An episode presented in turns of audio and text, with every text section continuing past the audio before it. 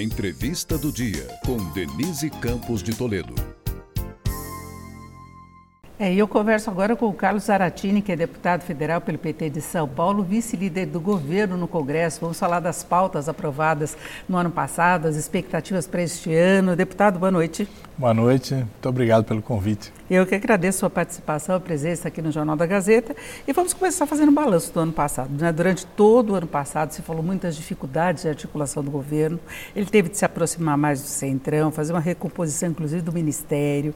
Teve aquela liberação de emendas concentrada na, nos dias anteriores a votações relevantes. Conseguiu aprovar muita coisa importante e aí eu ressalto inclusive na área econômica, mas também teve derrotas, né? Teve aquela questão de marco do saneamento, que se propôs uma, uma revisão e vetos derrubados, né? Que é uma coisa difícil de ter essa mobilização no Congresso. Queria saber o seu, seu balanço como vice-líder. Olha, eu acho que o balanço é muito positivo, né? Nós tivemos um, a gente tem uma dificuldade real? Nós temos um governo que é de centro-esquerda e um Congresso majoritariamente de direita. Então é logicamente para você aprovar projetos daquilo que o governo se propôs a fazer, tem que haver uma ampla negociação com o Congresso, uma negociação que passa não é só pela participação no governo, pela liberação de emendas, mas uma negociação de conteúdo, uma negociação onde você vai tratar exatamente do que vai ser aprovado e essa negociação foi fundamental para que a gente aprovasse projetos importantes, como você falou. O principal deles foi a reforma tributária, sem sombra de dúvida, mas também projetos que recompuseram as receitas do governo que estavam profundamente desarrumadas, é, desgastadas, enfim, com grande dificuldade, não só para o governo federal, como para os estados e para os municípios. É, e tem inclusive essa discussão toda em torno da possível meta, mudança ou não da meta do arcabouço fiscal para o próximo ano, e há divergências dentro do PT. Eu queria saber isso, como é que, que fica essa, essa situação interna, porque tem parte do partido que defende, inclusive integrantes do governo, gastos maiores, como uma política, inclusive, de estímulo ao crescimento, e a área econômica, principalmente, liderada pelo Haddad, defendendo um ajuste fiscal mais sério. Não, vê bem, o governo está propondo a manter o equilíbrio fiscal, ou seja, o déficit zero, gastar aquilo que arrecada. Né? E, e, logicamente, tem quem defenda, não, vamos expandir, vamos ter um déficit de 1%. Eu digo a você, 1% de déficit ou zero, é, a diferença é muito pequena certo? Nós temos que procurar equilibrar o orçamento, recompor as receitas do governo, para exatamente a gente possibilitar que haja uma redução da taxa de juros e o país poder retomar o crescimento, já retomou o crescimento, mas a gente retomar com mais vigor. E temos que buscar outras fontes de receita para a gente ter um PAC muito mais vigoroso do que o que nós estamos tendo agora. Esse PAC pra, previsto para esse ano, de 2024 é um terço do que a Dilma aplicou no PAC na época dela. Então nós precisamos retomar esse crescimento, nós precisamos fazer com que o país tenha mais investimento.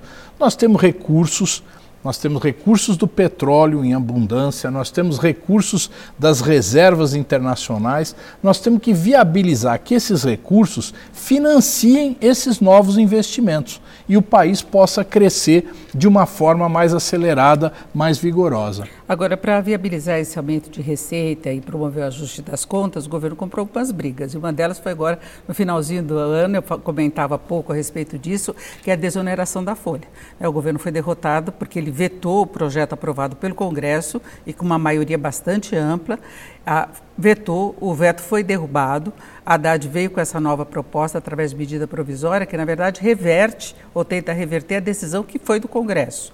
Então tem um embate aí entre os poderes. Como é que o senhor vê essa situação na retomada dos trabalhos? Olha, esse assunto da desoneração, ele vem desde 2011, 2012 e sempre teve discussões e divergências. É bom lembrar que o próprio Bolsonaro teve os seus vetos derrotados em relação a isso. Né? O, o, o, Congresso re, de, derrubou os vetos do Bolsonaro exatamente no mesmo projeto, no mesmo tema. Qual a diferença? A diferença foi que o Bolsonaro falou: tá bom, deixa do jeito que está. E o que, que o, o Haddad está fazendo, o Lula está fazendo? Vamos fazer uma proposta, vamos discutir essa proposta com o Congresso, vamos reorganizar as fontes de financiamento da Previdência Social. Porque o que nós estamos tratando aqui, essa desoneração, é exatamente da contribuição para a Previdência Social. E por que não projeto de lei em cima MP que traz uma insegurança jurídica? Eu queria colocar esse ponto, que a diferença é que agora foi lá na, no finalzinho do ano, não é? Exato. Então foi publicada já na virada do ano a MP, né? Então os empresários não sabem com qual situação vão lidar, uh, lidar de fato, porque essa MP pode ser devolvida, pode ser rejeitada pelo Congresso, né? ela pode prevalecer, começar a valer a partir de 1 de abril, e isso implica custos elevados, uh, dependendo da composição da empresa, do quanto ela tem de mão de obra. Né? Sem dúvida nenhuma. É importante ter esse planejamento e vamos dizer assim que é, é, o fato de não ter sido enviada antes é uma crítica que tem razão de ser, mas a gente também estava com uma, uma, uma pauta atolada o Ministério da Fazenda discutindo dentro do Congresso a reforma tributária, a MP 1145 e várias outras medidas importantes. Então, nós atrasamos, é evidente, isso é um problema, mas não há dúvida a disposição do governo em discutir, discutir com o Congresso é lógico, uma MP ela vai ser avaliada, ela nunca sai do jeito que entrou.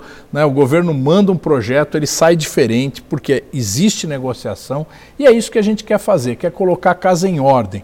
Né? Não é possível a gente é, fazer uma reforma da Previdência tirando direitos dos trabalhadores. Nós temos que recompor as receitas, nós temos que recompor as fontes de arrecadação da melhor maneira possível, que impacte o menos possível no processo produtivo, para que de fato o país possa avançar e a gente garantir os direitos dos aposentados e dos que vão se aposentar. Agora, em 2023, houve uma prioridade muito grande com essas pautas do lado econômico para ampliação da receita, retomada dos programas anteriores do PT quando esteve no governo, então Minha Casa Minha Vida, Bolsa Família, estímulos ao FIES, inclusive com renegociação de dívidas, o ProUni, lançou o Desenrola, que o endividamento é um problema muito sério aqui no Brasil, inadimplência. Agora, eu queria saber quais são as prioridades para este ano. Olha, primeiro eu queria acrescentar na sua lista o pagamento de 91 bilhões de precatórios que tinham sido jogados lá na, no, no vamos ver quando pode pagar pelo Bolsonaro. Nós resolvemos isso, limpamos os precatórios. Então, isso foi uma coisa importantíssima também para a gente garantir a continuidade do processo econômico no país. Agora, o ano que vem, o ano que vem não, esse ano, que nós já estamos em 2024, nós vamos ter a discussão da regulamentação da reforma tributária, nós vamos fazer a reforma do imposto de renda, porque não é possível que a classe média tenha uma carga de impostos tão alta, nós precisamos redistribuir essa carga. Quem tem muito tem que pagar mais, os bilionários têm que pagar mais, a, a tributação sobre lucros e dividendos tem que voltar. Então, nós vamos ter um grande debate nisso. Esse debate é para quê? Para a gente ter uma tributação mais justa para o povo brasileiro. Quem tem pouco paga pouco, quem tem mais ou menos paga um pouco e quem não tem muito paga muito. Essa é a, justiça tributária em qualquer país do mundo. É, tinha inclusive a promessa do presidente de um aumento maior da faixa de isenção, ele foi naquele limite, teve uma pequena correção, mas não dava exatamente por comprometer a, a, a gestão fiscal. Agora, nessas ah, brigas em aberto, ainda tem a questão do marco temporal. É, houve recurso, inclusive, do PT e outros partidos junto ao STF, porque foi derrubado também o veto do presidente em relação ao marco temporal e há a possibilidade de uma emenda constitucional ser discutida no Congresso. Então, como é que fica essa história para 2024? Olha, o, o, governo tem toda a disposição de discutir esse tema. Né? É, é uma necessidade, é um problema real. O Supremo já afirmou posição contrária ao marco temporal, é bom que se diga, por isso que houve o recurso ao Supremo. O Congresso derrubou o, o veto e aprovou o marco temporal por consequência, mas existe toda a disposição do governo de achar uma solução negociada que defenda os interesses dos povos indígenas e também os interesses dos agricultores. Né? Então a gente tem que. Um país com tanta, tanta área como tem o Brasil, e eu não estou falando aqui da floresta amazônica, estou falando de áreas que já foram ocupadas, que já foram utilizadas pela agricultura. É tanto espaço que a gente tem, certo? Que não é possível a gente ter um conflito nessa proporção por conta de algumas poucas áreas no país inteiro. Então é possível negociar e é esse caminho que a gente vai apostar. Bom, E continua, então, essas divergências entre os poderes. Nós temos menos de um minuto, mas fica essa disputa, né, esse embate. A, a divergência existe, existe porque existem visões políticas diferentes. O importante, nós vamos ter o dia 8 de janeiro aqui, vamos comemorar a vitória da democracia. E a democracia é exatamente isso: a gente possibilitar que opiniões divergentes possam encontrar pontos comuns.